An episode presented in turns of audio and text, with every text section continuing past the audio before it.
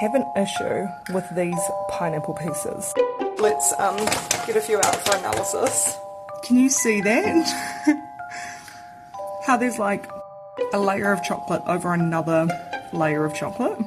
To paraphrase Winston Churchill, a riddle wrapped in a mystery, then wrapped in another layer of chocolate. No, like there cannot be just like a normal pineapple lump, and then this company has just covered it with their own chocolate. But that's exactly what happened. A premium range of handcrafted, reimagined Kiwi classics, made using a 25 year old family recipe. That's how Potter Brothers Chocolates have pitched their products. And now they could be in big trouble. The Commerce Commission is making inquiries into a Kiwi chocolate company after accusations they're repurposing other lollies and claiming they're handcrafted. People would feel a, a bit ripped off when they think they're buying this lovely local product. The owners say they were young, excitable, and naive when they started the business, and they didn't consider how the words they used to describe their goods may be inappropriate. Kia ora, I'm Bonnie Harrison, and today on The Detail, the Potter Brothers chocolate saga. From a crockpot and a dream to potentially facing action from the Commerce Commission. How important is it that products are what they say on the tin, and what counts as handmade these days anyway? Stewart Sowman Lund is a writer for The Spin Off and was the first person to report on the Pineapple Chew scandal. It actually, I think, kicked off back in 2020 when a woman named Courtney Adele, who ended up being a finalist on the Great Kiwi Bake Off, posted a series of uh, videos and photos to her Instagram story uh, where she kind of uncoated this Potter Brothers pineapple chew and found what looked pretty identical to a traditional pineapple lump underneath it. Look at the top of that. Doesn't that look familiar to like a normal pineapple lump? There were some negative reviews, and uh, Courtney tried to get to the bottom of it herself back in 2020, sent a few, um, I think, DMs to Potter Brothers that didn't exactly get to the bottom of what was actually going on. They certainly didn't admit to what was being claimed, um, but they were pretty aggressive in their responses to what was a pretty genuine question from, at the time, a, a concerned customer. You know, they were basically saying, hypothetically, if I melted down a Whittaker's peanut slab and called that handmade, would that not be okay? But because it was Instagram and because it was an Instagram story, it didn't really get picked up back then. And then the other week, the spin off released a ranking of knockoff pineapple lumps and put Potter Brothers at number one. And that reminded Courtney about it all, so she chucked it on TikTok, and within days it had close to a million views. So these pineapple chews, I think, is what it says on the tin. They are what? This is confectionery made by a small company, the Potter Brothers. Yeah, so they talk about on their website being a family business, a couple of brothers um, from Levin who have got a small factory there that started in, I believe, 2017 and they talk about this 25 year old family chocolate recipe. They talk about being sort of reimagined Kiwi classics, or at least that's how they originally marketed themselves until they were called out, or at least until the story got a bit of traction that in the last few days. That is a hilarious slip if Yeah. this is the case that they're not really reimagining, they are repurposing. Yeah, well, they changed their wording after our first report from instead of saying reimagined Kiwi classics to saying something along the lines of Kiwi classics coated in our chocolate. Since the story came out, the Potter brothers have updated a bunch of their marketing. But for some time, they were selling their pineapple chews under the banner handmade for around six bucks for 130 grams. That's compared to around $2.50 for your classic pineapple lumps. They're even cheaper if you buy them from the pick and mix section of your local supermarket. Dr. Marilyn Giroux is a senior lecturer in marketing from the University of Auckland. I asked her why the label handmade sells so well. Well, because it shows it's a bit more special. It's something that's a little bit more scarce in terms of scarcity. So there's less of that quantity of product and goes often with the quality of the products. It's something a bit more premium. The ingredients could be a bit more healthy in the sense of less preservative um, and a fresher often also. So that's that's one of the reasons why you would want this to people to think that you have source products, so you know where the product is coming from. You know you're able to trace the product. The the Potter brothers, the maker of this chocolate, they posted this video uh, once the story was kind of blowing up a little bit. They posted a video of their kitchen where they make the products, and they were saying, you know, look at these staff, all these mums and dads, local people. In this short video, you'll see how we now make our pineapple chews, and you'll get to see the faces behind the product. Locals, mum and dad, family. We're sympathetic to that, are we, as customers? We are definitely. They say about an increase of twenty five percent towards local products. So people are really sympathetic of like I want to like I want to help my neighbor. I want to help the single mom. I want to help the economy. I want to make sure that the money that I'm putting in is also staying in New Zealand. So, a customer shopping for chocolate, looking at two different options between a locally made product and an international brand. Even if the local one's more expensive, they might reach for the local one. Definitely, and we can see the, the best example is Whittaker's, right? Like we, uh, people are proud of Whittaker's because it's New Zealand made. Uh, it's something that internationally we are proud of representing us even. So it's almost like a, a, reflection of who we are as as a country. So a lot of people will prefer to to buy Whittaker's versus other brands like Cadbury. When I hear the term handmade, and I wonder if you can kind of tell me what you see. What I see is a home chef in a home kitchen, humble kind of small a small space. I definitely see something small and I see something very authentic. Handmade could be, yeah, your neighbor starting this, doing it from uh, the start to the, the, end of the product. So I really see this often locally. Mm, like you're in, they're in the garage working on something. Yes. And it's really special and it's something that I should be proud of buying or happy to buy. Back to Stewart. You'd have to hope it's not something common, but um, but you know, a massive story for the spin-off not that long ago. I think back in 2018 was this was the fashion company World, New Zealand made uh, clothing company that was caught out uh, buying mass-produced products online, altering them in New Zealand, and then calling it a New Zealand product, putting on these lo- these labels that say "Fabric en Nouvelle-Zélande," right? Yes, it does, but Look, I have to point but, out. But the fabric's that... not on Nouvelle Zélande, is it?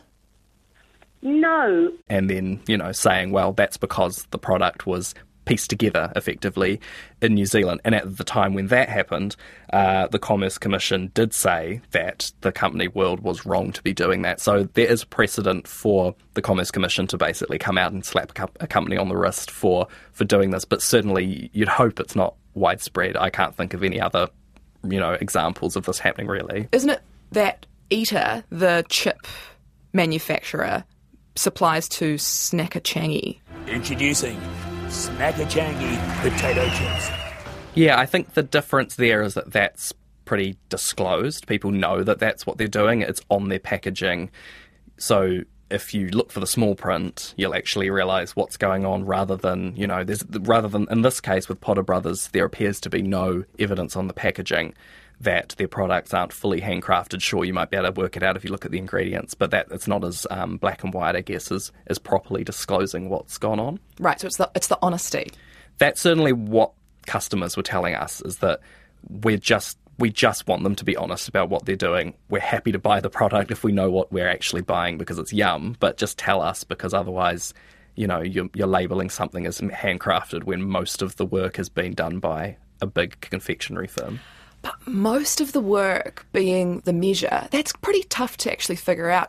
At what point can you really say if you've taken out a piece here and you've added something else in here, at what point has the, the essence of the thing changed?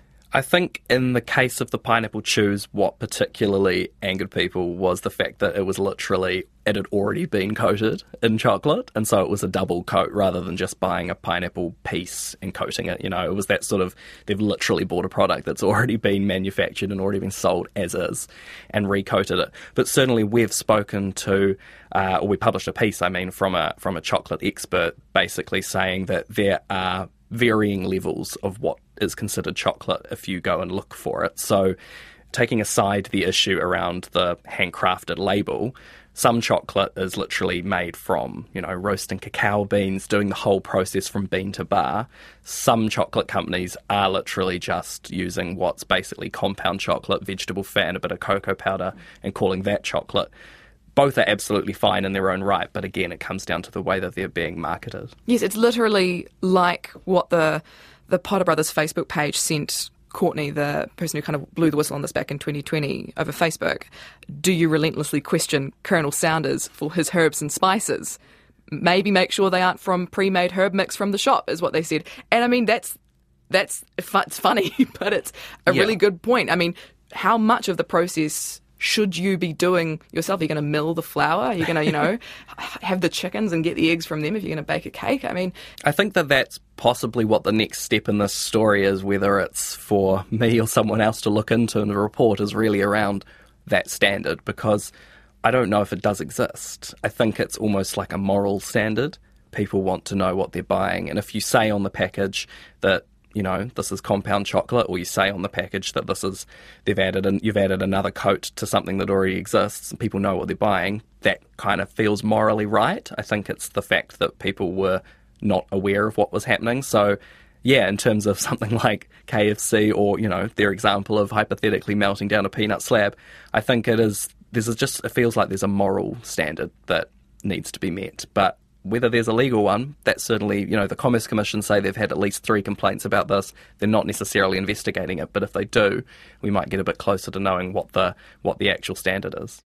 Lies. Don't tell lies. That's effectively what the Fair Trading Act says. that's Jon Duffy, the chief executive of Consumer NZ. I understand there are complaints that have been laid with the Commerce Commission, which has the power under the Fair Trading Act to to do effectively a criminal investigation into this activity and, and work out whether it's a breach of the law or not. A criminal proceeding for potentially a pineapple lump wrapped in chocolate sounds ludicrous. Well, there's yeah.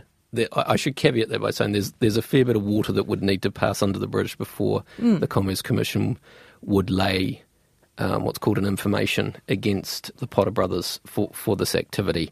So, firstly, the Commerce Commission would have to go. All right, stacked up against all the other complaints that we've got on our list at the moment, and I can tell you from the complaints that Consumer NZ has recently put into uh, the Commerce Commission, there are probably some more important ones on the list. Do we feel that the, it's in the public interest for us to be taking enforcement action against this company for this activity? If the answer to that question is yes, they then go, okay, well, what's a proportionate level of enforcement action? We could just write them a letter and tell them to stop it, and maybe they'll stop it, and therefore that's a good result. We haven't spent hundreds of thousands of dollars going to court to prosecute this. And then, in some some circumstances, perhaps they want to establish some case law, or perhaps you know the, the conduct is of such a serious nature, and, and people do take pineapple lumps quite seriously. Um, that they go, we're all right. We're going to we're going to throw the book at these people and um, see if the court agrees with us that this is a breach of the Fair Trading Act. What is the big deal here? How is this against the law potentially? It is potentially misleading to describe something as as handmade when it's not. And if you think about the price premium that attaches to products that we think have some sort of you know bespoke, unique, handcrafted, artisan quality to it, you can certainly charge a, a premium for those types of products. So consumers if they're paying that premium for a product that's not matching the characteristics of handmade, are being ripped off. And that's what the Fair Trading Act's all about. It's all about consumers being provided with good information so they can make accurate purchasing decisions and don't waste money on things that are being misdescribed effectively. Is there a legal definition of, of handmade in New Zealand? There's nothing exactly on point, but there was a case back in the 90s where the warehouse was fined for some advertising that said they were selling handcrafted rugs from Poland. And in fact, these were mass produced rugs that weren't handcrafted at all. So they were convicted of breaching the Fair Trading Act. But I guess what counts as handcrafted? Because the, the way that I see it, and I think maybe what um, Potter Brothers and possibly some other chocolate makers in New Zealand are maybe grappling with now, is that it's really quite a grey area. I imagine there are a lot of home run and small businesses that are thinking, gosh, I ship in, maybe if I'm a, I'm a jeweler, I ship in beads from AliExpress or some cheap mass producer, and then I add my own little flavour to it. I string them on a necklace, I paint them, whatever. I mean, is that still handmade? Could you still accurately call that handmade? I mean, I mean, heck, if you make a jumper out of wool from a store, you know, you didn't make that wool. You didn't make the wool, but you made you turned the wool into a jumper. So you gave that jumper its essential characteristic, which is the fact that it's a jumper, right? Uh, so no one would look at a ball of wool and go, "That's a jumper," but they would hopefully look at your handcrafted, hand knitted jumper and go, "Well, that's a hand knitted jumper." So I, I think the jumper example versus the raw product that it's made out of is is, is kind of at the easy end of the scale. But I absolutely accept, and this this is where the courts actually struggle. And and to be fair, this is probably where the Commerce Commission struggles as well. Uh, when they're making decisions around whether they commit resource to taking a case where it's not particularly clear cut, you know, there there definitely are grey areas. And one of the the good and I guess the bad things in some cases about our law is that you know typically it's judges making decisions in real time about what they think uh, is misleading and isn't misleading, and there are advantages to that in that you know 33 years ago when that handcrafted rug decision was made, I think it was 1990, the morals of society at that time and what people considered to be handcrafted were applied to the facts of that case you know, those moral judgments and, and, and the perception of what the word handcrafted means might have changed. It, it may not have, but it, it, it may have evolved over those 33 years. And bringing a 2023 lens to it, a judge might say, well, actually, no one's actually going to believe this, particularly in the context of, of the advertising as it was as it was set out. We nowadays, you know, handmade might really mean very little at all because Mm, barely anything is handmade anymore. Well, precisely. Or, or, actually take the thought experiment a step further and go back pre-industrial revolution, and you, if you went to I don't know a blacksmith or something like that and went, "Are your fire pokers handmade?" They'd look at you funny and go, "Well, everything's handmade in the entire world. What what are you talking about? Machines."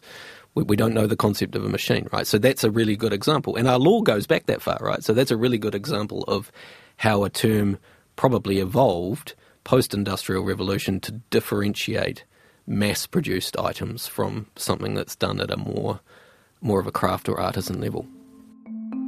So the Potter brothers may have stretched the truth, but it's not just the word handmade that's being used by companies to draw customers in. I think this is extremely prevalent, and we are seeing an absolute tsunami of green claims, ethics claims, kind of virtue signaling that just can't be backed up by the by the people doing the marketing or making the products.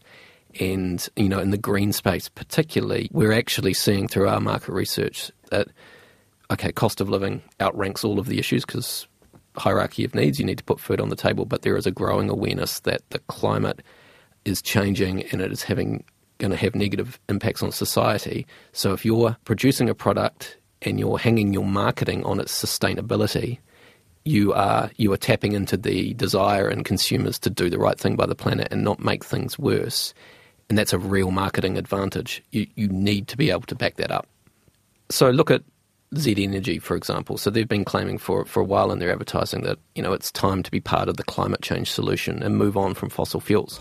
We see you moving with the times, Aotearoa, and so we're moving with you yet they're a petrol company, right? They're selling they're selling the the key fossil fuel, right? So they're they're they're marketing the fact that they are looking to transition away from fossil fuels at some point in the future, but they're cashing in on that marketing. Then you get um, companies like Botanica who make Airwick room spray.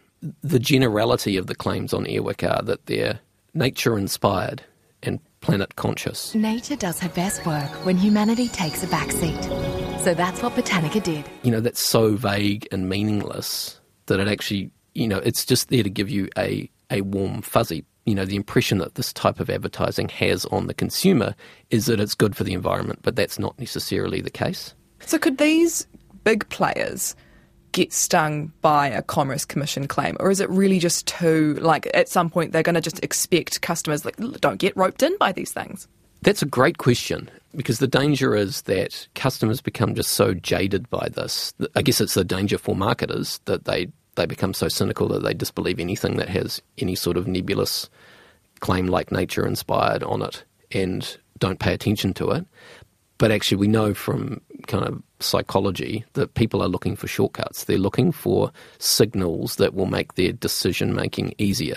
And so when you, quickly read something as nature inspired and it's got a beautiful picture of a flowery meadow on the front and maybe it's in I know brown cardboard packaging um, or something like that. Those are all cues that subconsciously signal to us, well, consciously and subconsciously signal to us that hey, this is this is good. This is a safe choice. You might be paying a little bit more, but you know you can feel good about what you're doing for the environment. So that's why, yes, you know, it's important for enforcement agencies like the Commerce Commission to take cases against both big and small players in the market to set those boundaries.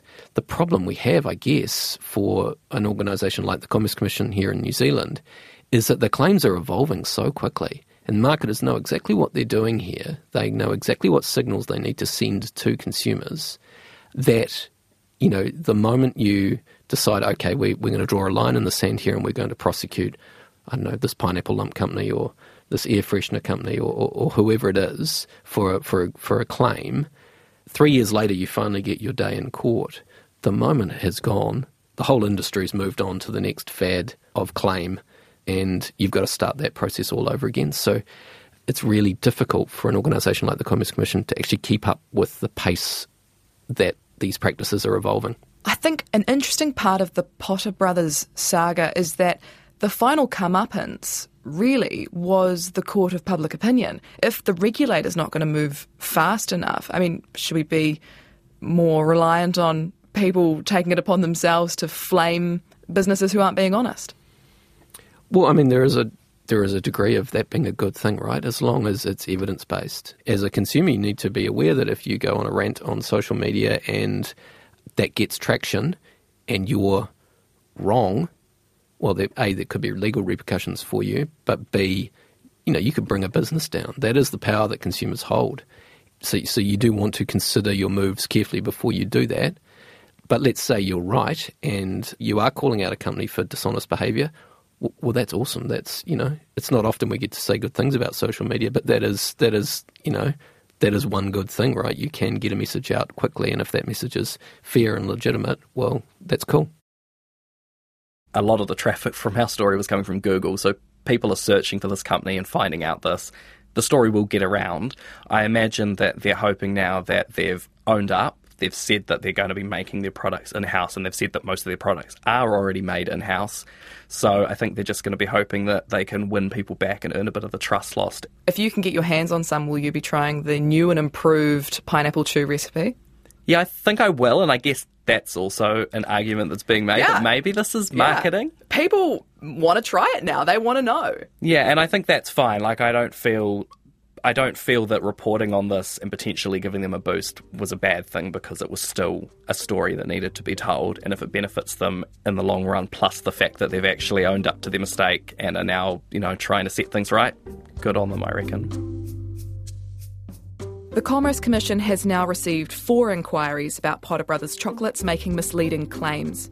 After assessing those claims, it'll decide whether to open an investigation. That's it for today. I'm Bonnie Harrison. The detail is supported by the Public Interest Journalism Fund. This episode was engineered by William Saunders and produced by Sarah Robson. And thanks to Stewart Sowman Lund, Dr. Marilyn Giroux, and Jon Duffy. Mateuá